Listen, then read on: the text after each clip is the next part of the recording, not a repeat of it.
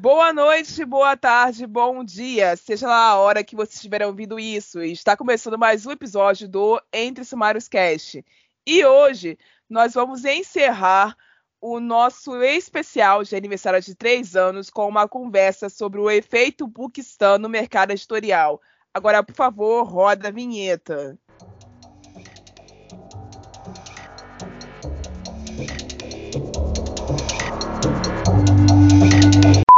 Esse podcast faz parte da iniciativa O Podcast é Delas. Saiba mais em opodcastedelas.com.br.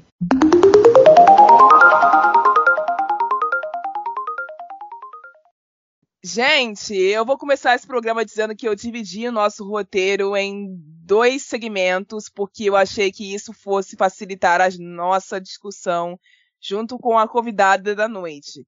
Então, a primeira fase dessa discussão nós vamos chamar de antes do TikTok e nós vamos falar sobre a influência das três principais redes sociais mais antigas, começando lá nos grupos de leitores do Facebook. Vamos passar pelo YouTube, pelo Instagram e pelo Twitter. E depois nós vamos ir para a fase que eu chamo de pós-TikTok, porque todos os grupos acabaram sendo modificados a partir dela. E, aliás, principalmente a forma como as editoras trabalham dentro e fora de suas parcerias, graças a essa plataforma, também foi modificada. Então, eu vou abrir espaço para que a convidada se apresente para a audiência e depois nós vamos seguir em frente com essa discussão. Su, o microfone é seu. E aí? Oi, gente. Eu espero que vocês estejam todas bem. Eu sou a Su, tenho conteúdo desde 2020, tenho um canal no YouTube, um TikTok e também um Instagram. Não me procure no Facebook, porque eu não vou adicionar absolutamente ninguém. E é isso aí. É isso, senhores. Estamos recebendo nesse podcast finalmente Suglagriano. Demorou, mas aconteceu. Com certeza. Um ano para aparecer aqui, entendeu? Mas quem acredita sempre alcança. É, bom, eu vou iniciar o segundo bloco dizendo que os grupos do Facebook geralmente serão divididos entre fandoms de cada um dos autores presentes lá naquela rede quando se tratavam de autores nacionais. Quando se tratavam de autores internacionais, os autores, a maioria não estavam presentes em, como ADMs em seus grupos, porém existia um fã mais velho que coordenava esses grupos ou ficavam reduzidos a sagas específicas. Eu participei durante anos dos grupos sobre é, Harry Potter, um grupo de fãs do Stephen King e um grupo de fãs de Dan Brown, mas depois acabei saindo de todos eles porque eu acabei achando outras diversões de interação. A Anne provavelmente vai acabar dizendo pra você que ela participou durante anos do grupo de Crepúsculo, que eu tenho certeza. Sim! Muito obrigada por lembrar de mim. Viu? Mas você é menos cancelada, viu, Anne? Porque a nossa host era fã de Harry Potter. É verdade. É, fazer o quê, né? Cada um com seus, com seus problemas. É. a gente, cada um sofre pelas mazelas. É, e a gente tinha uma discussão dentro desses grupos muito ampla de literatura, mas ainda assim segmentada dentro de um só assunto, que era um livro ou saga em específico.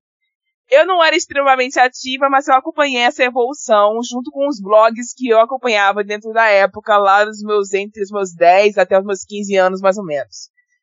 Do Instagram, esse negócio começou a ser movimentado mais através dos influenciadores, porque aquele negócio de tirar fotos de livro e fazer resenha embaixo na legenda já era influência. Isso lá nos primórdios do Instagram. E depois começou a se tornar uma carreira, a gente teve várias pessoas que cresceram em cima disso. E esse nicho foi muito movimentado durante muitos anos. E no mesmo embalo cresceu o Twitter, que é onde a maioria desse podcast está concentrada. A maioria que eu digo a equipe tradicional. Porque nós nos conhecemos lá, formamos a ideia de onde surgiu esse podcast lá também. E estamos há muito tempo, há uns cinco anos, só da minha parte, passando humilhação naquela rede. Cada um tem o que merece. Exatamente. É e a, gente, agora vamos discutir esses reflexos que essas redes que formaram os influenciadores e essa bancada, que alguns começaram através do YouTube como a e outros começaram através dessa plataforma de áudio como nós começamos, seja lá onde você estiver nos ouvindo. E agora eu vou abrir para que as, as, minhas amigas falem sobre esse assunto, porque eu já falei demais. Anne, pode começar essa parte. Olha, gente, eu queria dizer que, a, por um acaso, já que você comentou do Facebook, e eu participei realmente muitos anos dos grupos que tinha sobre o Crepúsculo, e eu peguei muito, na verdade, com o Crepúsculo eu peguei mais época dos blogs do que com, com, com grupo fechado no Facebook, tá? Mas, gente, eu estou em grupos de autores até hoje, tá? Inclusive, muitos autores nacionais, como a Bia Carvalho. Bia Carvalho, por favor, venha nesse podcast para falar, gente. Não sei se a, a Rayane ia gostar muito, porque ela escreve o quê? Também. Daí romance, mas tudo bem. Tudo bem, eu pego um dia de folga desse você apresenta, não tem problema não. Enfim, eu estou no grupo dela até hoje, tá? Mas ó, só pra, pra, pra, pra defendê-la, ela começou fazendo romance policial tá? Mas todo mundo começa assim, não é mesmo? Pois é. E. Gente, eu peguei mais. É, porque eu tive, como eu já falei, acho que até no episódio passado, eu tive um pequeno de um espaço de tempo na minha vida leitora. Foi quando eu comecei a me desprender um pouco dos livros e entrei numa fase muito Yasmin da vida, que só me alimentava com fanfics. Porque eu não conseguia me achar no meio dos livros ali ainda, porque ainda tava muito na época de fantasia e distopia, e eu não gosto desses gêneros, enfim. Daí entrou o quê? O, o YouTube. E graças à belíssima da rainha da minha vida, que é a Paola Alexandra e o Livros e Chicos, eu consegui encontrar de novo um espaço nessa comunidade, porque enfim, né? Bridgerton apareceu na minha vida de uma forma engraçada, né? Enfim, desde que ela. Nossa, tem muito tempo, tá, gente? Ela tem 12 anos de canal, pra vocês, sim, pra vocês terem uma sim. ideia. E ela, desde quando começou o canal, ela já falava de Bristles. Então, acho que assim, essa fermentação que a gente teve em Bristles, isso aí veio muito sobre como a Paola panfletava Bristles naquela, na, nos vídeos dela, gente. Juro por Deus. Hoje em dia ela mal fala, porque enfim, é simplesmente já já ultrapassou todos os níveis. É, eu não sou muito fã do Instagram, tá, gente? Tenho, eu, eu tenho, assim, o meu destaque lá, que fica coisa para procurar, tem muita aba com coisa do Instagram, mas eu não, não sei, não me, não é um nicho muito para mim, acho que foi um pouco depois. A só acompanho quem eu gosto de acompanhar e é isso. E aí a gente tem o Twitter, né? Várzea. é bom. Esse português maravilhoso, Jesus, eu amo essa pessoa. É o quê? É o. Não, é o limbo. Não, eu achei maravilhoso essa, essa forma culta como você descreveu o caos que aquilo ali é. É, mas é verdade, é isso mesmo, é uma várzea, gente. gente. Ó, eu acho incrível que a gente saiu de simplesmente é, pequenos grupos, porque realmente, antigamente, não tinha uma comunidade para os livros. Existia uma comunidade dos, dos que você se interessava. Então você tinha os grupos lá de pessoas que é, curtiam a mesma coisa que você, que era um livro principal ou uma autora, e você fazia parte daquele grupo. Hoje em dia a gente consegue ter um grupo, né, amplo, e mesmo assim as pessoas leem os mesmos livros e o detalhe importante acrescentar essa sua fala é o seguinte: as editoras não ficavam observando tanto a gente quanto elas observam hoje. Ah, não, isso é, é um fato. Porque dentro desses grupos de Facebook, geralmente a entrada era privada. O ADM tinha que Sim. te aceitar para você conseguir continuar lá. Então, assim, Verdade. era difícil você visualizar representantes de editoras pra, é, presentes nesses locais analisando o que, que os fãs estavam dizendo para poder planejar seus próximos lançamentos, a direcionamento de seus marketings e etc. Isso a gente não via. A gente começou a ver isso depois, quando os influencers do YouTube começaram a movimentar essa face.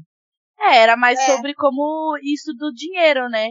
Se o livro vendia, a gente compra o outro. Se não, lascou, não tem mais jeito. Nem se tivesse uma meia dúzia de leitores. É. É isso, mas todo Mas- esse processo, ele não é somente, é, ele não é exclusivo dos livros, né? É, a gente vale a gente ressaltar que o marketing, ele vai se reinventando a cada ano e a cada década, enfim.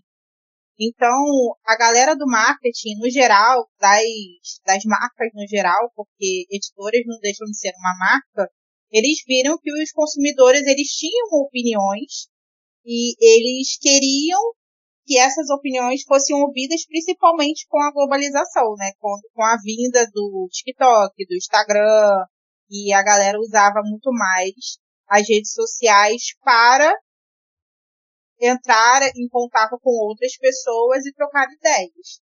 E aí eu lembro também que o Facebook ele era um lugar sim mais restrito para grupos de fãs, né, de clãs e tal. E aí, com o Instagram, como ele tem uma, uma camada mais, ele atinge, né, vou- com muitas aspas, uma, um, um número maior de pessoas, então a probabilidade de você conhecer pessoas que conhecem livros que você nunca ouviu falar era muito grande, porque a gente estava naquele grupinho, naquele nicho, naquele grupo fechado, só recebendo informações específicas do autor ou do, do livro específico que se fechava, né?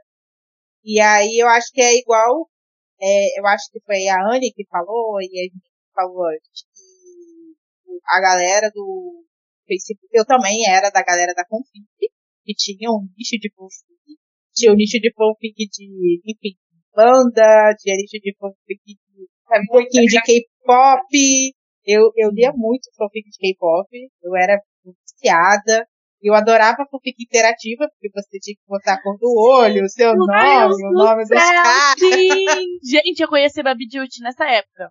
Exato, a época da, Bibi- da Babi. casa, sabe? Exato. Então, eu acho que é, é bom. Eu acho que foi ótimo, por um lado, porque a galera começou a ver que, a, por exemplo, a fantasia não era somente Harry Potter. E o Exato. romance não era somente X. E até mesmo eu vi que existiam obras que falavam sobre o que eu vivo e que as protagonistas eram iguais a mim. Então, eu acho que o, esse processo também é, de globalização, então esse avanço tecnológico, eu acho que as editoras têm que acompanhar e a gente acabou acompanhando também porque a gente vai fazendo migrações do blog para o Facebook, do Facebook para o Instagram, o Instagram veio junto também o YouTube e agora o TikTok. Eu sinto que como influenciadora eu fiz a migração completa, porque eu tinha um blog, eu, eu mantive meu blog de 2012 a 2018. Ele só mudou de nome entre esse período. Ele começou se chamando Reações de Mar Reader e terminou agora no Entre Mares e Fins, que criou esse podcast logo posteriormente. Mas o tipo de conteúdo que eu produzo hoje, que eu comecei a produzir com a minha equipe lá em 2020, é cria do que o Perdidos na Estante fez e faz há praticamente 10 anos. E é cria do que o Leitor Cabuloso fez durante muito tempo, dentro das plataformas de áudio, a- usando um podcast que é somente áudio para falar sobre livros específicos ou para assuntos que envolvem leitores a cada episódio lançado por semana.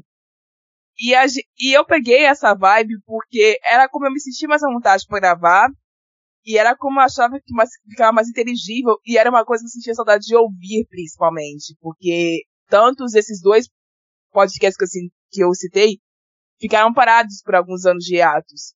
Então, eu precisava trazer isso para mim de volta. Agora o Perdido está, tem atividade de novo, o leitor não existe mais, que ele se, se transformou em outra coisa. É, mas o site ainda está ativo.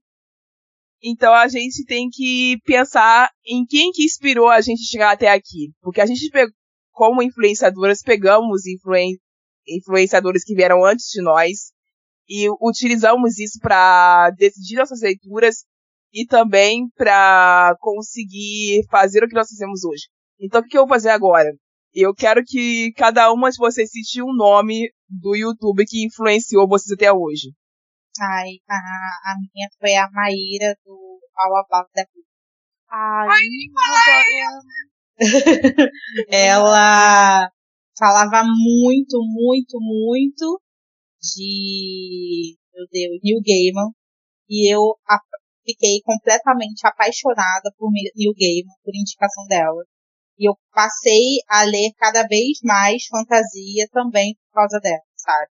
Hoje ela, ela posta no canal de vez em quando, quando, né, ela é autora, ela tá, tá para lançar um livro agenciado e tudo mais, então ela tá mais ativa no Instagram, até porque o Instagram ele entrega mais, né, sabe, o conteúdo, mas a primeira, assim, que, que vem na minha mente foi ela. assim. É, Inclusive, falando dessa questão dela também, que, se eu não me engano, ela foi uma, a primeira pessoa a trazer meio que pro Brasil essa questão dessas caixinhas é, mensais. Sim! O turista literário! E foi, tipo assim, foi uma das primeiras, que eu lembro. Aí depois veio o, as editoras, o próprio Scooby também tem agora. Então, tipo assim, é, é outra questão de que foi uma youtuber que começou com isso, sabe, pra aqui pro Brasil. Eu acho que tinha já na gringa já antes, mas no Brasil ela foi meio que a primeira. Eu, eu achava incrível, gente, a Marinha do turista literário. Nunca Sim. assinei pobre, mas achava incrível. Toda... Achava incrível o passaporte, amiga. Ah, eu Aí o passaporte é muito legal. Eu recebi uma caixa e, nossa, o passaporte é muito legal. Ah, eu acho, eu acho muito legal. Algum dia, algum dia eu ainda vou assinar essa cartinha. Mas assim, é, de- dessa questão de pessoa que me vem na cabeça, eu acompanhava na época é muito o Geek Freak e o o livro era em casa. O nome dele agora. O Paulo. Haas. Então, assim, se dá pra ver que eu, eu peguei muita, muita coisa deles, mas assim, de início foi eles e a Kabuki. Eu Sim. acompanhava a Kabuki também. É, mas assim, hoje em dia não, não muito, não pego muita indicação de nenhum deles, na verdade. Mas a que- gente não vai entrar nesse mérito agora. não, Vamos só- ficar na parte feliz da história, por favor. Calma, calma. A gente pode marcar outro. pego a indicação deles hoje em dia porque, assim, o meu gosto literário mudou muito da época de, tipo, 2015 pra cá, sabe? Então, então assim, eu, eu era uma adolescente, eles já são adultos feitos. Então, obviamente, tipo, alguns mudaram muito o gosto, outros não, e tá tudo certo. Mas Até caso, as obras, né? Né? Até as as obras, obras. elas mudaram a, a, a forma de escrita, os elementos, sabe? E assim, as prioridades até do- de alguns autores, né? Que aquela época era muito questão de, ah, o pessoal tá consumindo muito romance, então tem que ter romance todo livro, sabe? Pelo menos naquela época era assim, agora nem Olha, hoje tá meio assim ainda. tanto. Calma, Rayane, respira fundo. Mentira, Rai. Calma, Rayane, calma. O que, é? o que, que A. Rayane quer hablar. Deixa ela hablar. Vai, Rayane, habla. Vai. Não, gente. Não, eu- não, sim, a Yasmin tem razão, mas tipo, eu tô falando no sentido de que ela mesma já confessou mais e mais vezes nesse podcast, em outros episódios, que tem alguns livros que, a- que são de gêneros alheios, que a, tipo, fantasia, suspense, é, et- etc., que ela não lê se não tiver um romance envolvido, porque ela não se interessa justamente porque ela não consegue se importar com os personagens. Então, assim, assim como ela, existem milhares de pessoas. Então é nisso que eu tô falando, entenderam? Não, então. Olha, pega na boca da justiça aí, ó. Olha, olha. Porque assim, é. Eu, Qual, o que, que você tem contra romance, hein, Rayane? Nada Podemos saber qual é o seu problema com romance? A gente gosta de uma pegação, de um beijo na boca, língua na, na boca de outra pessoa, um buco-fuco, um tico-tico no fubá. Qual é o seu problema? Não tem problema nenhum. Aí vai desmerecer o livro porque o livro tem romance. Não, eu não tenho problema nenhum, gente. Eu não tenho problema nenhum. Eu tô apenas dizendo que não mudou muita coisa. Se olhar esse ponto de vista, apenas esse ponto de vista. Ô, gata, mas assim, né? A gente tá falando de YA, né? A gente tá falando de jovem adulto. Como é. você chama um jovem adulto para ler um livro? Botar um romance em que ele consegue se ver ali. Senão você não consegue vender. Você acha é, que Harry Potter, Harry Potter teria vendido, que vendeu, se ele, se ele continuasse aquele moleque idiota que dorme debaixo da escada? Não, Olha, né? eu, vou, eu vou engolir um comentário ah, assim. É, é, eu vou, eu vou ficar quieto. Eu vou ficar quieto porque eu ganhei mais. É o que eu tô falando, que Harry Potter, se fosse hoje em dia, não ia fazer sucesso. Provavelmente. É, é, principalmente porque a gente tem um, uma globalização que não impede a, a mocreia buraca britânica de abrir a boca, né, gente? Sim, mas eu vou passar a palavra pra Luísa, que eu não ouvi a voz dela até agora. Vai, Luísa, cita o seu youtuber favorito, por favor, e vamos seguir em frente com isso. É, eu acompanhava muito o Bruno Miranda. Ai, e ele, ele e aquela menina que não lembro o nome agora, mas que é da Quimera. Beatriz. A Bruna. A Bruna. A Bruna. Beatriz. Beatriz. É, eu, eu acho que eu acompanhava alguns outros youtubers também. Eu acompanhava a, a Feltrin, mas tipo. Meu, Deus me livre acompanhar a Feltrin hoje, né? Mas eu acompanhava na época. Ah, você É. Eu. É. Uma... Era a, a Spirocrente? Não. Não, amiga, essa é a é... Vitória Doso. Ah, tá. Continua, pelo amor de Deus. Enfim. É, que eu acho que é válido a gente trazer aqui é que todo esse episódio, né, ele tá sendo do ponto de vista de meninas brasileiras é, na faixa dos seus vinte e poucos anos, né? Eu imagino. Então, a gente tem que pensar que, tipo, tudo, tudo que a gente tá falando agora é porque a gente era muito criança antes dessas redes sociais aparecerem. Mas, assim, essas coisas, é, no MySpace, por exemplo, você já tinha comunidades literárias. Eu participava de comunidades literárias no Eu também. De pirataria. Mas... Tipo, tinha muita pirataria, né? Muito mais do que tem hoje. Hoje a gente vê com outros olhos, né? E eu acho que, na verdade, boa parte dessa mudança se deu não só pela, é, pela questão das editoras ouvirem o leitor, mas pela aproximação do próprio autor do seu público. Porque quando a gente se tornou mais próximo do autor, é, a gente parou de ver ele como aquela coisa inalcançável e que, tipo, ah, tudo bem piratear porque eu nem faço ideia de quem está acontecendo. Mas quando a gente começou a ter acesso às redes sociais a mais redes sociais, né? E a internet em, em grande escala, o que foi com a nossa geração, o mundo inteiro mudou, né? Vocês tinham falado, não foi só o mercado literário, né? Mas o, toda a forma como a gente vê o mundo mudou. O mundo ficou muito menor. É, a distância entre o leitor e o autor muito menor. Por isso que também, assim, quando você vai ver os índices de pirataria, eles diminuíram muito, porque hoje a pessoa não é. O livro ficou mais caro, mas as pessoas pirateiam menos, porque elas valorizam mais aquela obra, porque elas conhecem quem está por trás dela. Então, tudo isso teve várias, várias coisas né, que afetaram. E também eu acho que a gente tem que pensar nos índices de educação também.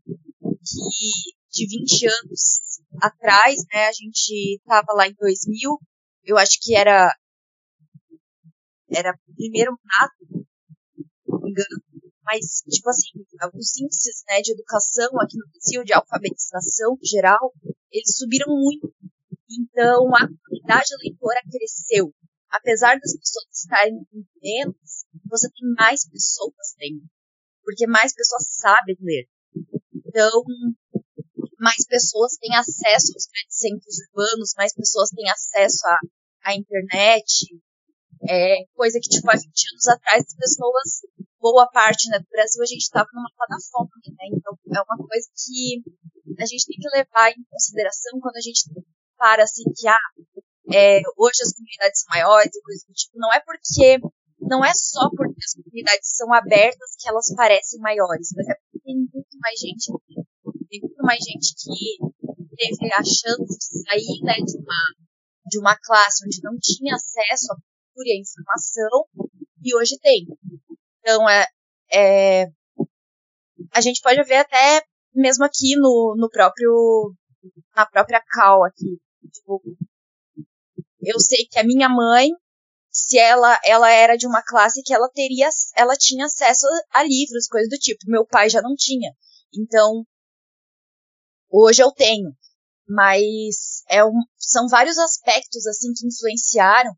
E, mas eu acho que a maior mudança assim de que o, o mercado literário sofreu por conta né, de toda essa globalização foi aquilo que a gente também comentou no, no episódio de, de autores com a Glace, é, que as coisas elas não passam mais. Então, os livros eles precisam pen ser pensados na, no quanto eles vão repercutir, porque as pessoas elas não, não precisam mais comprar o livro para saber o que aconteceu, sabe? Então, hoje um livro pode ser cancelado no dia do lançamento. E, e isso é prejudicial para o mercado, né? Então, antes, mesmo que o livro fosse uma merda, você ia vender um monte. Porque as pessoas iam ter que ler para descobrir que ele era uma merda. É, no caso, eu digo isso tipo em continuações ou em autores grandes, né? Hoje não, hoje se, se mesmo que o autor seja pica das galáxias, se ele, é, se ele publica um livro e o livro tem merda ali no meio, não vai vender. A gente pode ver isso na própria J.K. Rowling, o livro lá que ela escreveu do serial killer, que era transfóbico eu acho que nem veio pro Brasil, nem chegou Não, nem chegou a ser traduzido para cá. Porque eles sabiam que não, não compensava o investimento. Porque era um livro que já tinha sido cancelado antes do lançamento. Isso é uma coisa que 20 anos atrás é impensável. Porque você, você tinha os jornais falar sobre o livro antes do livro chegar nas pessoas. Então, era muito. As editoras tinham muito mais controle da informação, né? Que chegava no Sim, sim, mas o que a gente tinha lá atrás e tem hoje um pouco ainda, não só nos livros, mas se via isso também nos filmes, vocês podem pegar alguns exemplos de filmes que foram censurados em alguns países só existiram para para Hollywood ou alguns segmentos, porque vamos tentar colocar um exemplo escroto, mas é um exemplo verdadeiro, tá, gente? A Agatha Christie, por exemplo, ela é uma escritora britânica de há muitos séculos atrás, que ela tinha discursos absolutamente racistas dos livros dela, e os livros dela, na hora de serem traduzidos para outros países, mesmo nos Estados Unidos da América, tiveram que ter sido revisados e amenizados para que eles fossem popularizados lá dentro, para que conseguisse passar uma imagem mais leve dela, que não afastasse tanto público norte-americano do, do, da literatura que ela estava desenvolvendo, isso enquanto ela ainda estava viva.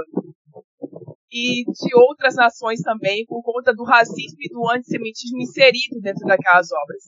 E como ela, muitos outros autores foram amenizados, tiveram seus, suas publicações amenizadas através das traduções para outros países produtores de cinema tiveram seus filmes proibidos de serem lançados em outros países por censuras governamentais. Então, assim, se a gente pensar nesse ângulo, a história de a, da editora ter controle sobre o que, que a, sobre a informação que chega no fã, ou sobre a editora ter controle sobre a o que o fã pode pensar sobre o livro, existiu lá atrás, existe hoje também, mas de modos diferentes, vamos dizer assim. O próprio, Eu... o próprio conceito de fã é uma coisa muito recente. Você não tinha isso. Exato. Você, tinha, você, você até tinha, assim, pra, pra cantores, pra bandas, mas você ter fã, você ter pessoas que gritam um escritor, é uma coisa muito recente, é uma coisa assim inimaginável. Às vezes eu converso, por exemplo, com minha mãe. Minha mãe, ela, ela é formada em letras e ela foi professora por muitos anos. e ela sempre leu muito e ela admirava muitos escritores, mas às vezes ela olha assim, ela pensa, nossa, o que pode assim vocês, vocês gostarem tanto do escritor? Porque muitas vezes eles nem sabiam a, a cara do escritor. Gostavam muito dos livros e tudo mais, mas não sabia quem estava escrevendo. Não conhecia a história daquela pessoa, não sabia que hoje a, as, os livros, os autores têm que pensar na própria imagem como, como um influencer, né? Como um influenciador Exato. digital.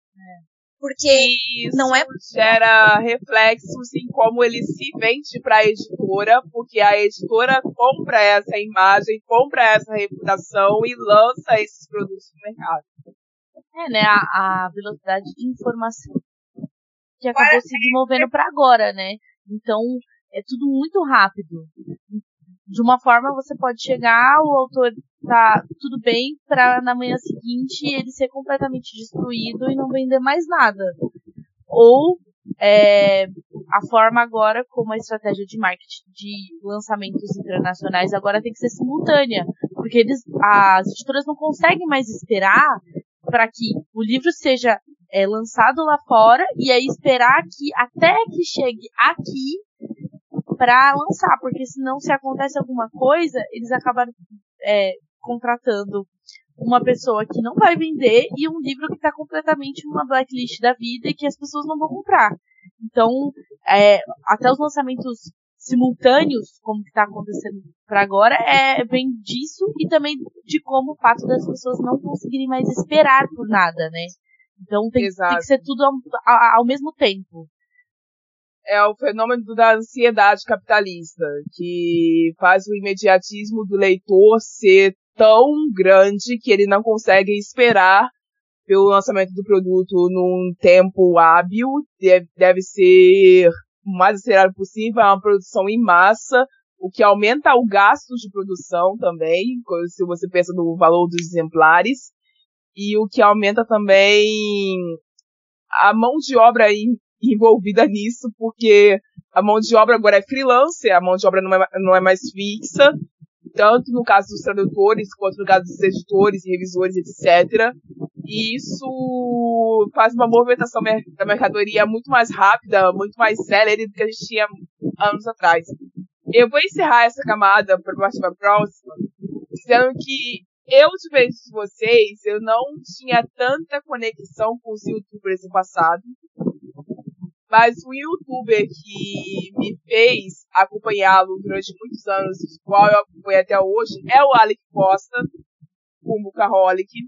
Eu sou fã do Alec há muitos anos e por ele ser do mesmo estado que eu, que é o Rio de Janeiro, por ele ler coisas que eu almejava ler na época, eu acabei me identificando muito com ele. Sem falar que ter um influenciador negro nessa época não era lá uma coisa muito forte.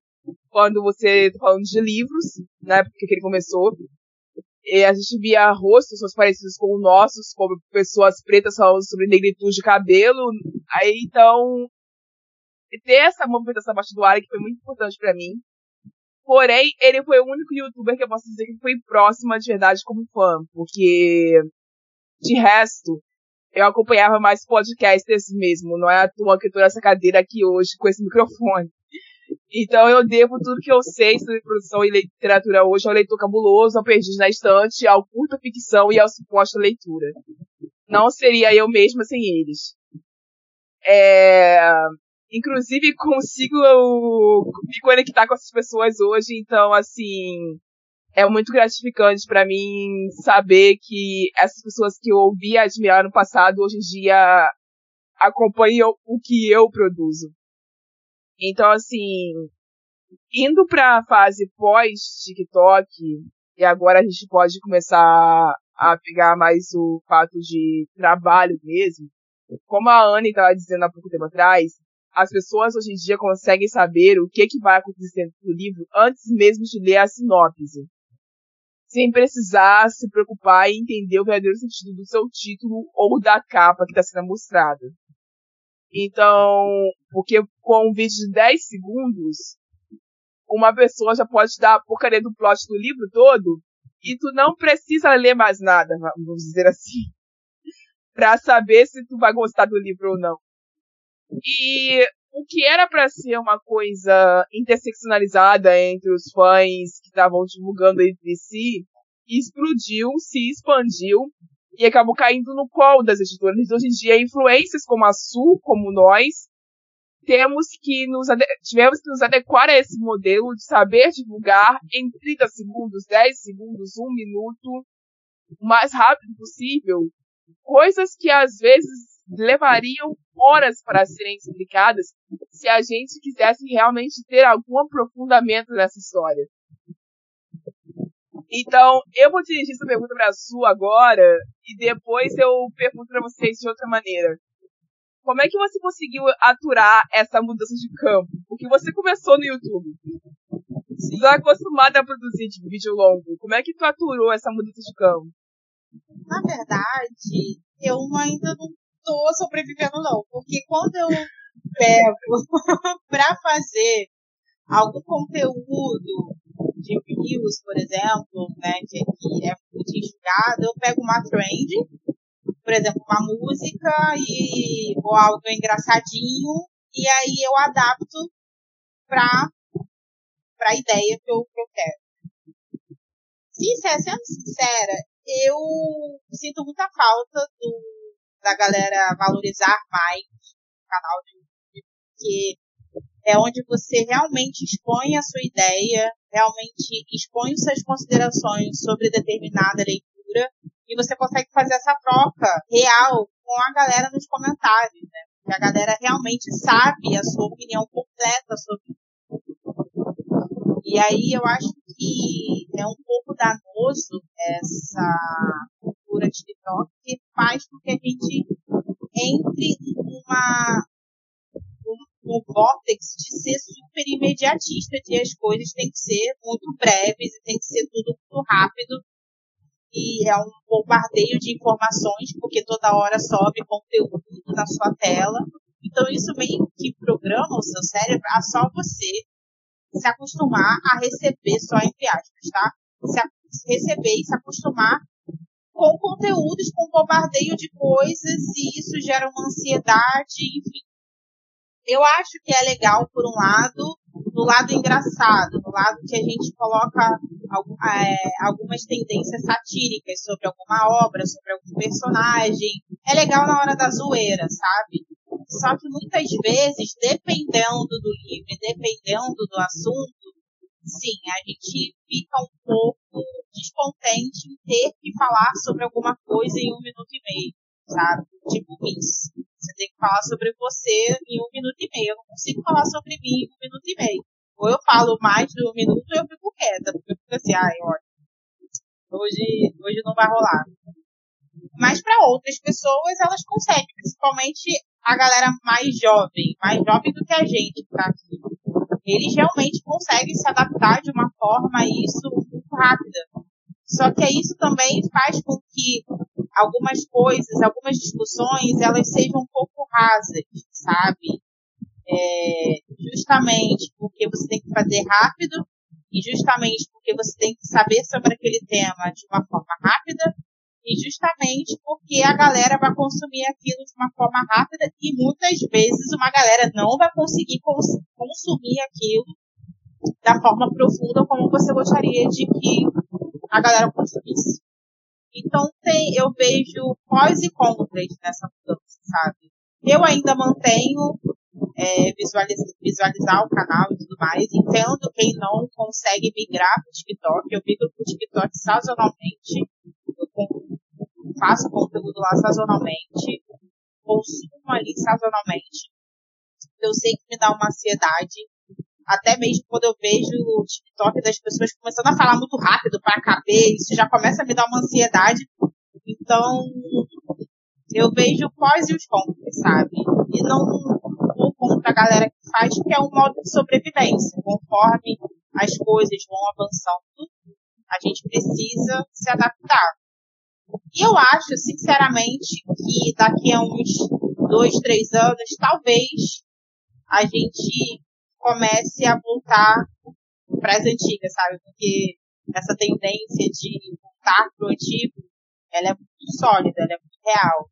Então talvez a galera canse daqui a alguns anos de conteúdos em massa muito rápidos e comecem a voltar a consumir os conteúdos com, com mais tempo, com mais paciência, sabe? Eu acho que eu não consigo ser, eu sou time Eu sou time TikTok. Sou time de que as pessoas produzam conteúdo com responsabilidade. Se você está vendo que um tema não dá para você abordar em um minuto e meio, então é melhor você rever o formato ou fazer uma série de formatos. Mas, como a gente vive no mundo capitalista, isso pouco importa, né? Então a gente fica um pouco defasado sobre ver conteúdos que buscam trazer uma discussão pouco mais robusta e séria, e a gente vê que eles são tratados de qualquer forma dentro dessas plataformas.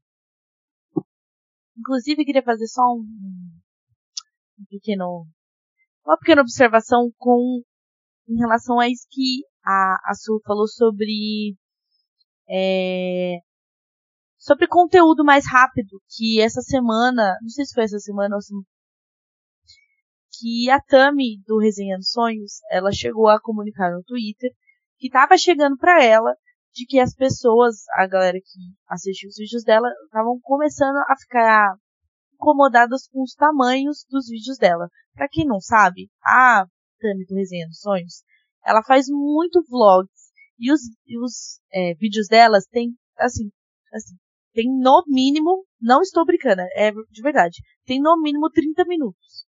Todos os vídeos dela. E ela posta com muita constância. Eu não sei como aquela mulher faz tanto conteúdo. Mas ela anunciou e falou assim: se você quiser assistir bem, se não quiser, você está convidada a não assistir, porque eu não vou parar de fazer meu conteúdo do jeito que eu faço, porque eu não sinto que eu tenho a necessidade de diminuir ou de encurtar, porque eu acho que se eu encurtar alguma coisa, eu não estou sendo eu e não estou expondo aquilo que eu quero expor nos meus conteúdos. Maravilhoso, né? Não deitar pra, essa galera que tem preguiça de, de consumir alguma coisa que passe os 15 minutos. Sim, cara, só que acontece o seguinte, eu não sei, eu não acompanho a, a Tami, então eu não vou, não vou dizer, não vou dizer besteira em vão, mas como você está falando, o mundo capitalista, o mundo imediatista, também está conectado ao que as editoras pensam e as marcas pensam. Nós hoje somos parte da parceria fixa de uma editora. Outros produtores também são, grande parte deles. E a gente produz pensando em nós, mas produz também pensando neles. E a gente sabe que, por mais que a gente queira bater o pé e dizer vamos produzir o que nós queremos, tem uma cabeça acima da gente, segurando a gente com uma mão de ferro também. E a gente tem que produzir para eles, para que a gente consiga falar assim, pô, renovei, tá ligado? A gente tem que produzir para eles, pra gente conseguir falar assim, pô, cara, consegui entregar o que eles queriam, porque senão depois isso bate no lombo da gente. O que não é 100% satisfatório, é lógico, a gente perde a gente se esforça para não perder a nossa identidade nesse percurso, mas de um jeito ou de outro pode acabar se perdendo. Mas a gente acaba se envolvendo nesse paradigma entre escolher ou eu produzo o que eu quero, ou eu entrego um trabalho. Deu pra entender? Ou... E as. E as... Sim, o, o que eu tava querendo dizer. O, pra você fazer 100% do que você quer, você tem que se bancar. Exato. É, difícil. É muito difícil. E não, é, não, ela já tem muito tempo, entendeu? Tipo, ela. É, é que, igual eu tava falando. Isso, porque ela é uma pessoa que se banca. É, e, e, por exemplo, se a gente comparar o Paulo Hatz, que agora tá no hype, ninguém vai chegar nos, nos vídeos dele agora que estão extremamente longos, com mais de uma hora, e fala assim, pô, cara, você não vai diminuir isso daí, não? Tipo, você tá entendendo? é uma questão de que, assim, é, estavam chegando gente é, que sabem do conteúdo dela e falar assim, por que, que você não diminui os vídeos? Literalmente, ela faz isso há anos, tem os vídeos dela longo há anos, e a pessoa quer agora que ela, tipo, entre no molde que a galera quer que a, sejam os reels de, de 30 segundos. Não é, não é nem só a galera. A própria plataforma pode, de uma hora para outra, parar de entregar o conteúdo dela. Simplesmente porque Sim. todo mundo sofre com isso. Ela pode, ela muito provavelmente tem um público fiel que continuou procurando o conteúdo dela, o que fez com que o conteúdo dela não desaparecesse. Mas o YouTube, por exemplo, não, o YouTube, não sei, mas o TikTok, sei lá, qualquer plataforma, não vai entregar o conteúdo dela para usuários novos se ela não se adaptar ao que eles querem no algoritmo. Entende? Exato. E o Então, YouTube também, porque o YouTube, desde que ele começou a fazer os shorts, isso foi há pouco tempo atrás, mas parece que já tem vários anos, mas foi há pouquíssimo tempo atrás, ele também começou a ter essas exigências de rapidez e, e assuntos ultra resumidos. Então, se você não entregar muitos shorts, você não se populariza naquela plataforma. O YouTube, eu acredito que agora é por frequência, né? Você tem que, tipo, principalmente com aqueles, com aqueles react ou com cortes de live. Então eles estão vendo que isso gera muito lucro e eles estão fazendo. Então, assim, a, os. é, o- vamos jogar lá o- alguém que tá, tipo. Que hoje, assim, eu acho que é, deve ser o que, que tá mais pra cima, assim, o Casimiro. Ele faz a live dele lá de, sei lá, 3, 4 horas em um dia.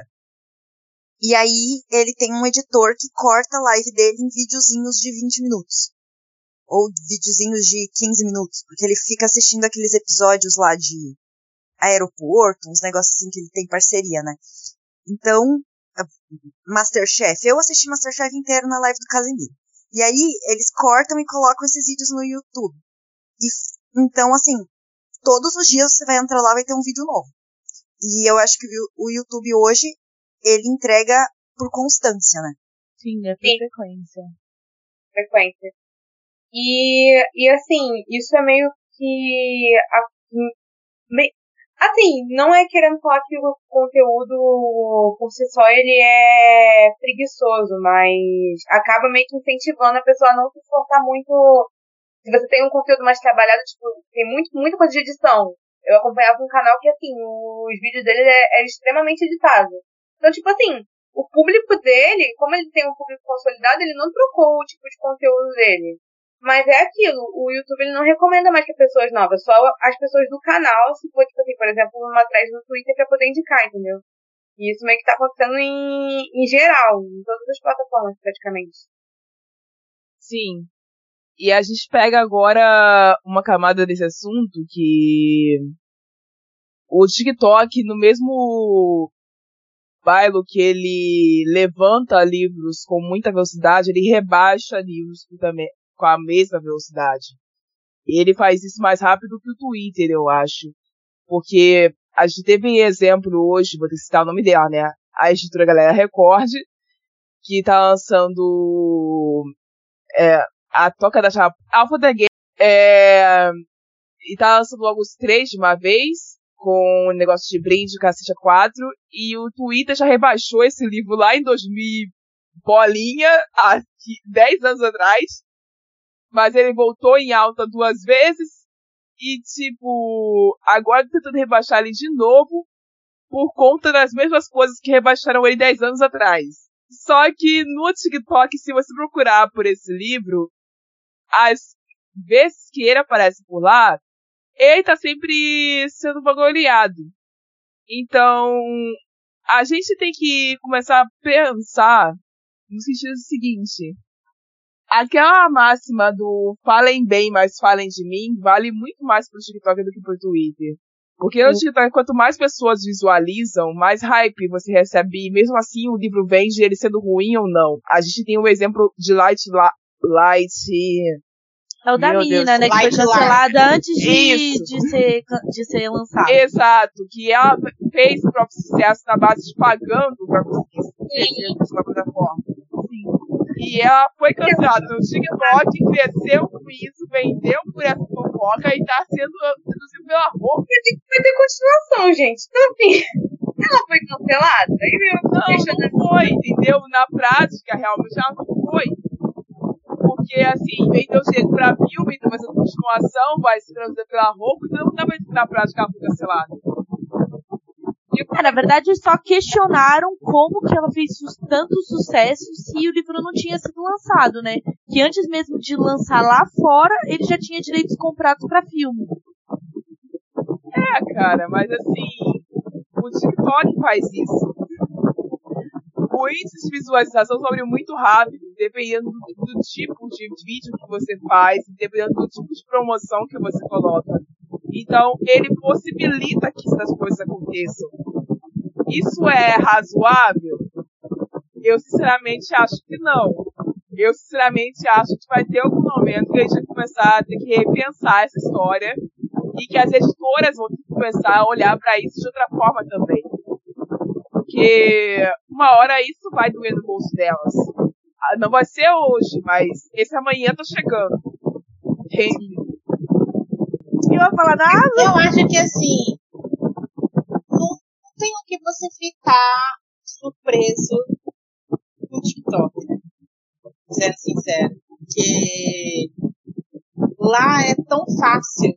Entrega, tem todo né, a questão de que a plataforma, o algoritmo entrega, e que assuntos que já é inerente do ser humano, que assuntos que falam muito cancelamento, se falar mal, as coisas, falar mal, fazer treta, engaja, né?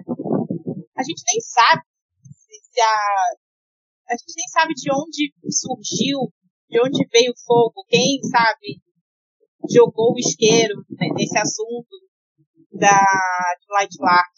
E eu acho também uma, sendo sincera, até onde eu sei da, da treta, eu acho, achei super desnecessário, assim, sabe? As pessoas falarem, ai, mas como assim? A menina fala isso, que não sei o quê, e tal, e, e, e, e nem parece que a gente está em 2023 e a galera não sabe que gente rica faz o que quer.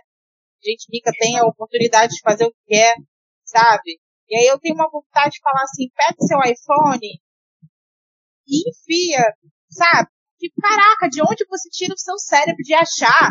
Nossa, é um absurdo, porque os direitos já estão comprados, porque o pai dela é rico. Você queria que a menina fizesse o quê? Eu, eu até falei isso no Twitter, se eu fosse rica, eu faria pior do que a Virgínia sabe? Se o meu pai fosse rico, eu faria pior do que essa mina do Light lá. Então, é, é, às vezes, é, é, as pessoas entram numa onda que, enfim, né? E o TikTok, ele favorece isso, porque ele entrega rápido, ele viraliza rápido, ele faz com que as pessoas vejam o seu conteúdo, independente do que seja, se ele é embasado, vazio ou não, se ele é engraçado, vazio ou não, sabe?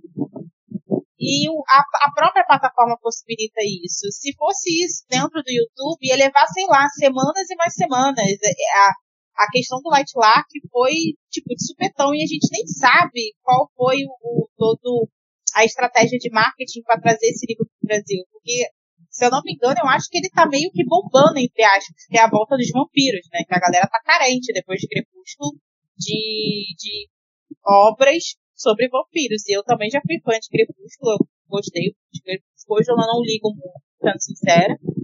Mas a galera ainda sente um pouco de falta de literaturas assim. E desde o ano passado já vem uma discussão da galera falando que tá sentindo falta de obras sobre vampiros, que a galera esqueceu, que agora é só alta fantasia, alta fantasia, alta fantasia, elfos e elfos e elfos. Então, enfim.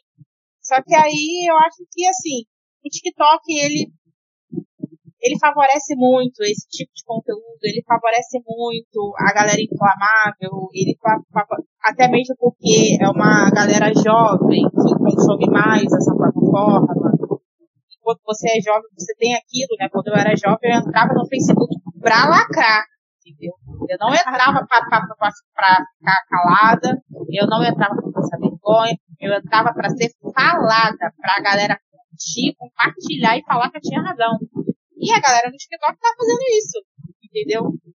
De fazer, tenho que dar o meu nome aqui, ter os meus 10k de views, e por aí vai. Tanto que os, os, os conteúdos, entre aspas, que mais viralizaram dentro do TikTok é ou esculachando alguém, ou esculachando um livro, ou satirizando alguma coisa. Então, É, eu isso, acho que isso é muito bem visto com aquela menina que viralizou, que ela conseguiu alugar um belo de um triplex por meses, que foi a menina lá, aquela Leona nos Leone, que é a menina do que, que é a, a lombada dos livros. Ah, que a sim. galera fez um auê, porque essa menina quebra a lombada dos livros, porque ela derruba livro na, na piscina, porque ela não liga se o livro estraga, que não sei o quê. E aí você vai ver os comentários, é só que umas coisas assim, a galera. É, não, porque como que ela faz isso com o livro? Como ela tem a coragem? Como que ela faz isso? E simplesmente bombaram a menina, que ela virou assunto por meses, gente. Por causa de um negócio completamente inútil. Não, e, e, e não é, eu acho assim, não só inútil, completamente proposital. Exato. Ela literalmente, eu não sei se ela realmente quebra as lombadas dos livros, porque ela curte, porque ela gosta, mas ela fez uma vez pra viralizar, porque na verdade ela começou viralizando com os livros caindo no em esse negócio assim. E a galera reclamou, mas nem tanto. Mas a partir do momento que essa menina quebrou a primeira lombada, deram a fama pra ela, sei lá, os 15 minutos que ela queria, e isso se tornou mais que 15 minutos, porque eu- vocês podem ter certeza que ela tá sendo, tá com alguma parceria com editoras por aí, até porque ela deve ter um engajamento bem bom, porque mesmo as pessoas reclamando Exato. do conteúdo dela, o engajamento dela vai lá pra, pra, pra merda, né? Consegue Exato. do Scooby, do próprio Scooby no no TikTok, o, a rede social lá, eu tô falando de Scooby porque pode, pode pensar que é outra coisa, mas tipo, você virou tag, estavam chamando, tipo, é, chamava influenciador e a outra perguntava, ai, você quebra a lombada dos seus livros? Gente, foda-se se a pessoa faz isso. Entendeu? É- Exato. E é o que a Anne tava falando, acho que há dois episódios atrás. Aquela plataforma fez todo mundo ter o seu espaço de influenciador. Então até a pessoa mais aleatória do mundo consegue fazer o trabalho que a gente leva roteiro, desenvolvimento de, de, opinião, leitura de vários livros, às vezes, para desenvolver um só conteúdo, pesquisa e etc. Agora, o, o, o conteúdo aprofundado, de pessoas como eu, a Su, é, o Alec, até mesmo o Hatz em algumas ocasiões, o pessoal do Geek Freak co- é, começou fazendo, não é mais o mais rentável. O mais rentável é esse exemplo que a Anne estava dando. Porque E aí eles dá- só, Pra pessoas que vai lá e falam, por, falam, por exemplo, ah não, porque fulano com a cor errada. Acontece muito. eu não ia trazer isso pra pauta, mas tudo bem. A criatura voltou pro TikTok e tá com as mesmas visualizações. Se você não falou, eu falei. Eu falei. Porque, pô, o cancelamento serviu pra merda nenhuma dessa garota. Obrigada. Mas eu acho que também compensa porque o algoritmo do TikTok é muito diferente das outras redes sociais, né? Então, por mais que você fale assim, puta, odiei esse cara, ele vai continuar aparecendo na sua For You por semanas, porque você assistiu aquilo, e aí, por exemplo, se você passa um tempo só pra ver os comentários de, de fuxico ali, pra ver o que as pessoas estão falando da, da idiotice da, da pessoa, né? O, o algoritmo vai achar que você tá interessado naquilo. Exato. E aí ele começa a te mandar vários vídeos da pessoa. E, e você fica com raiva. Sim. Assim, eu, eu por experiência própria, isso aconteceu comigo hoje. Porque eu não sei o que aconteceu com, a minha, com o meu algoritmo do TikTok. Eu não lembro de ter visto algum vídeo relacionado a isso. Mas apareceu um bando de candango do quinto dos infernos. Falando sobre. Ai, porque.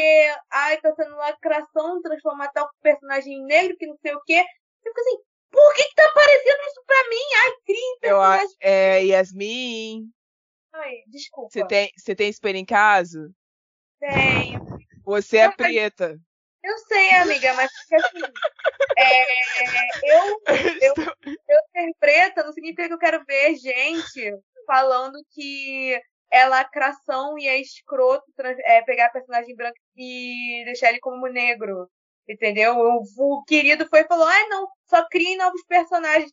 Puta que pariu! Nossa, gente, as pessoas não superaram a. Essa Ariel, da até Ariel, gente. Não, aí agora misturou a Ariel com a Tinkerbell. E eu, eu, me, eu vejo o cara, o cara falando isso, amigo, se você sair na rua, só vem o branco do teu olho que tá falando isso. Pelo amor de Deus. Eu, na verdade, eu não sei, porque eu nunca baixei TikTok. Eu não tenho TikTok. Nunca Ai, usei TikTok. Não, eu sou uma velha de 40 anos. Eu acho que a gente se pergunta às vezes como que a Luísa lê tantos livros, a explicação é essa, gente. Exato. É, é, o, o negócio é desinstalar o TikTok. É, assim, eu, eu assisto bastante os shorts no, no YouTube, mas geralmente é aquelas coisas tipo do manual SOS, assim, de umas coisas tipo, sei lá, limpar a panela com limão, umas coisas assim. Ai, amiga, eu adoro isso também. Eu, eu assisto muito de podologia. Então, assim, eu não acompanho mais muitas redes sociais de influenciadores literários, porque eu acho assim, eu, eu na verdade, eu tô lendo, eu já li boa parte do que eles falam. Aí eu não quero ficar ouvindo vídeo sobre uma coisa que eu já li, sabe? Na verdade, eu não quero ouvir Faz sentido. nada. nada, eu quero conversar sobre as coisas. E por isso, onde eu mais encontro, assim, o tipo de comunidade que eu quero é no Goodreads. Eu nu- nunca me adaptei muito, assim, a essa coisa de ficar ou, é, assistindo vídeos sobre livro, porque, não sei, pra mim tem que ser escrito, sabe? Pra mim tem que, as pessoas têm que escrever sobre coisas que são escritas. Então eu nunca gostei muito assim de YouTube, de de vídeo no geral. Eu gosto de conversar, como a gente conversa num podcast, e eu gosto de Twitter e, e Goodreads, e eu na verdade eu estou em uma boa quantidade de grupos do Facebook ainda, porque como eu leio muita coisa em inglês, lá na gringa, grupo do Facebook é uma coisa tipo que ainda é super forte. Todos os autores da gringa têm grupos no Facebook e eles postam tudo, postam diário de leitura, essas coisas assim que aqui no Brasil o autor faz no Twitter, lá eles fazem tudo no Facebook, eles têm um grupo com os leitores. Então, eu estou em vários e toda hora eu tô entrando lá para ver a galera falando sobre e aí postam memes e coisas do tipo. Então, eu tô meio por fora assim do do BookTok ou do Bookgram e Book sei lá o que. Não sei que mais que tem de book, mas todas essas coisas aí que os jovens usam, eu não, não sou muito consumidora desse conteúdo. Eu, às vezes, aparece para mim no Instagram, principalmente, aparece assim uns shorts. É, mas eu gosto dos vídeos que são engraçadinhos, daí eu mando no WhatsApp para minhas amigas e pronto. E é isso, mas eu não fico acompanhando pessoas, eu não sei quem são as pessoas por trás dos vídeos.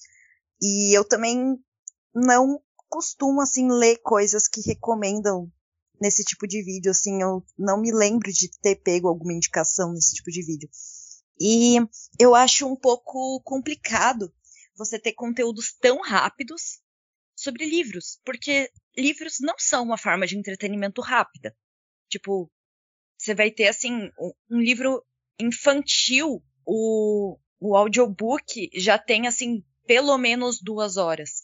Então, não é uma forma de entretenimento rápido. Você vai pegar um livro adulto, você vai ficar ali pelo menos um dia assistindo aqui, é, lendo aquilo, né, no caso, dedicado àquele, àquele negócio para você conseguir terminar.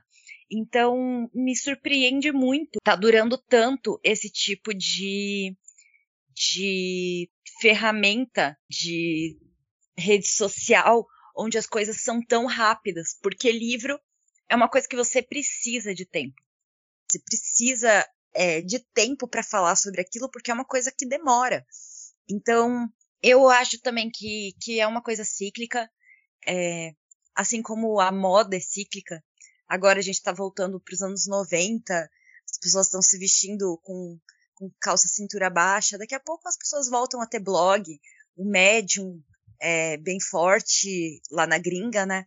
Então, eu acho que é interessante começar a acompanhar as tendências lá fora, porque lá fora é, a questão do, do BookTok, assim, ela é, ela é muito forte para você divulgar o, o seu perfil, mas não para você se aprofundar em conteúdos. Então, a pessoa ela até tem um BookTok, mas ela direciona para outros tipos de, de mídias que ela consegue se aprofundar mais. Porque, querendo ou não, você precisa se aprofundar. Não é uma coisa que, que você consegue ficar só ali no superficial, a menos que você tenha um perfil de humor. Que isso sempre existiu, aquelas coisas tipo. É, cabeça de alga, que daí era um monte de memezinho de, de Percy Jackson. Essas coisas sempre, sempre existiram, assim, esses perfis de humor dedicados aos fandoms. Mas, no geral, os livros precisam de tempo tanto para ser absorvidos quanto para ser debatidos. Então, eu acho que os podcasts e Medium e até os próprios vídeos no, no YouTube, eles estão muito mais longos hoje do que eles eram há alguns anos atrás, há uns 5, 6 anos. Teve uma onda no YouTube também de dos vídeos ficarem bem curtos. E agora eles voltaram a ficar mais longos. Então eu acho que assim, é, as pessoas vão vão ter que se acostumar de novo com outra coisa. Então eu não me acostumei com a coisa dos vídeos curtos. Mas alguém também não vai se acostumar quando acabar essa onda, então tá tudo bem, é isso aí, a gente vai seguindo. É que eu acho que também é importante a gente é, salientar aqui que a gente fala da nossa experiência com 20 e poucos anos, mas a gente também tem que lembrar que a galera mais nova, eles têm um ritmo de rede social que é muito diferente do nosso. Por mais que a gente consiga é, eu não diria nem se conectar, mas acho que de se acostumar com uma rede como o TikTok, a gente está passando por um processo que envolve os livros, que eu realmente concordo. O livro não é um entretenimento rápido, mas é, tem tanto livro, tem tanto autor, que a, as pessoas acabam é, tendo muita opção no mercado. E o TikTok ele, ele veio para direcionar os hypes, né? Porque você acaba falando de um livro e quanto mais você fala, mais ele cresce, aí mais divulgação ele tem e acaba entrando naquilo que a gente até falou no episódio passado, né? Que as pessoas acabam não conseguindo procurar outros horizontes porque essas redes sociais que são mais é, rápidas e de conteúdo menor, é, você acaba transformando o leitor num, num preguiçoso. Entendeu? Eu acho que esse processo, eu também acho que esse processo é mas eu acho que ele vai demorar muito, exatamente por conta dessa nova geração que, que se acostumou com essa forma de se achar conteúdo, não sei, não sei se essa palavra é certa, mas de se de ter conteúdo de mão beijada, de tipo não precisar procurar por nada, porque é só Sim. abrir um TikTok que você tem é, o que você precisa ali. Porque o próprio. É, mas aí a gente chega na máxima do site GPT, aqui eu já estou caminhando para o encerramento, de que pessoas estão utilizando o site GPT como produtor de texto para você trabalhar de faculdade, trabalho escolar, uhum. essas paradas assim, até matéria jornalística mesmo. É e o site GPT não sabe separar informação verídica de mentira. Ele não foi criado para saber calcular uma coisa da outra. Assim uhum. como no TikTok, existem influenciadores que não se preocupam se eles estão ou não sendo verídicos no que eles estão dizendo, se eles têm ou não fonte para confirmar o que eles estão dizendo. Então, essa história de você ser uma geração acostumada ao conteúdo mastigado que não se preocupa em se aprofundar, não se preocupa em ver fontes, não se preocupa em ler além, vai criar outras consequências que não atinge só o mercado editorial, que é o nosso foco do episódio de hoje. Não atinge só o número de vendas de livros, não atinge só o, o, o número de leitores de um autor, vai atingir outras tretas. Entende? outra coisa, outra coisa também justamente por essa ser uma geração muito imediatista, é uma geração também que se cansa muito rápido das coisas. Sim, e sim também. A gente passou esse episódio todo falando que é uma coisa muito simples de você fazer. A ferramenta é muito simples, a ferramenta é muito rápida, muito intuitiva, e por isso você tem uma sobrecarga de conteúdos que são todos iguais. Então, a gente vai voltar, as pessoas vão ter que procurar novas formas de se destacar. Como eu vou fazer para me destacar num lugar onde todo mundo consegue fazer a mesma coisa que eu? É você fazer diferente. E é sempre assim, é um, é um ciclo, né? A gente vai começando a fazer diferente, daí todo mundo começa, volta a fazer igual e depois volta a fazer diferente. Porque as pessoas precisam se destacar para aparecer. E essas ferramentas, né, esses, essas IAs que estão surgindo também, elas, elas criam conteúdos, assim, de texto hoje, né? Mas elas estão evoluindo para imagem. Eu não acho, assim, que vai afetar tanto na questão de, de produ produção de vídeo. Porque eu acho que talvez, assim, na parte de edição, ela vai conseguir cortar, é, cortar momentos silenciosos, ou cortar também, você pode até criar uma palavra onde ela identifica aquela palavra e corta o que está entre aquele momento. Talvez, assim. Mas é, eu não acho que ela vai afetar a produção de vídeo, porque essas, essas, esses influenciadores, assim, digitais, eles têm, eles foram criados justamente porque as pessoas, elas não queriam ser, lidar com robôs entende? Então antes você ligava pro, pro Carrefour, sei lá, não, ligava pro Magazine Luiza e você falava com o robô. Hoje não, hoje você fala com a, com a Lu. Porque é a Lu que vai te atender, entende? Então, é, ela, essas, essas coisas já foram criadas porque as pessoas querem esse contato humano. Elas querem sentir que é um humano ali do outro lado da tela. Então, não, não acho que isso vá, vá influenciar tanto na questão assim dos, dos youtubers, booktokers e coisas do tipo, porque a gente ainda quer ver pessoas do outro lado da tela. A gente quer saber o que as pessoas pensam daquele tipo de conteúdo, não o que, as, o que um robô pensa do livro que eu gosto. É, a gente não vai cair nessa do, do IA, mas nós vamos tentar criar dentro de nós a esperança de que a Sally esteja certa nessa previsão que ela fez do, sobre o futuro e de que as pessoas vão voltar a gostar de vídeos e coisas longas, porque isso ajuda a gente. É verdade. e é isso, pessoal. Eu vou embora. A gente vai acabar por aqui. É, a gente está encerrando essa mais essa maratona de três anos no ar. Eu quero agradecer ao meu time, essas três pessoas, pela companhia, pela força, pelo incentivo. Eu falo sempre isso e eu quero manter essa história de que sem vocês três eu não teria audiência. Porque é só ser eu louca aqui falando de coisas super aleatórias. Então, assim, eu aprendi muito com essas três. Eu aprendi muito sobre. Além da literatura, com essas amizades que eu fiz até aqui. Então, assim, agradeço a vocês, agradeço a cada ouvinte que nos ouve cada semana, agradeço a cada um que chega a cada ano. E agradeço a cara convidada que veio até aqui até hoje. Agradeço aos que virão, porque nós temos uma longa estrada pela frente. Eu espero que vocês, nossos ouvintes, tenham gostado dessa estrada até aqui. A gente está tentando continuar, não é uma tarefa fácil. Mas nós estamos fazendo o melhor que nós pudemos. Agradeço a Su, que teve que sair no meio da gravação, pela participação dela. E eu espero que vocês tenham gostado do nosso trabalho até aqui. Eu volto na semana que vem. Até lá e tchau. Você ouviu um programa participante da rede Podcast é Delas, uma iniciativa que fornece toda a infraestrutura necessária para mulheres hospedarem e publicarem os seus podcasts. Para fazer parte, entre em contato conosco através do site opodcastadelas.com.br ou através das nossas redes sociais, como arroba o podcast é Delas.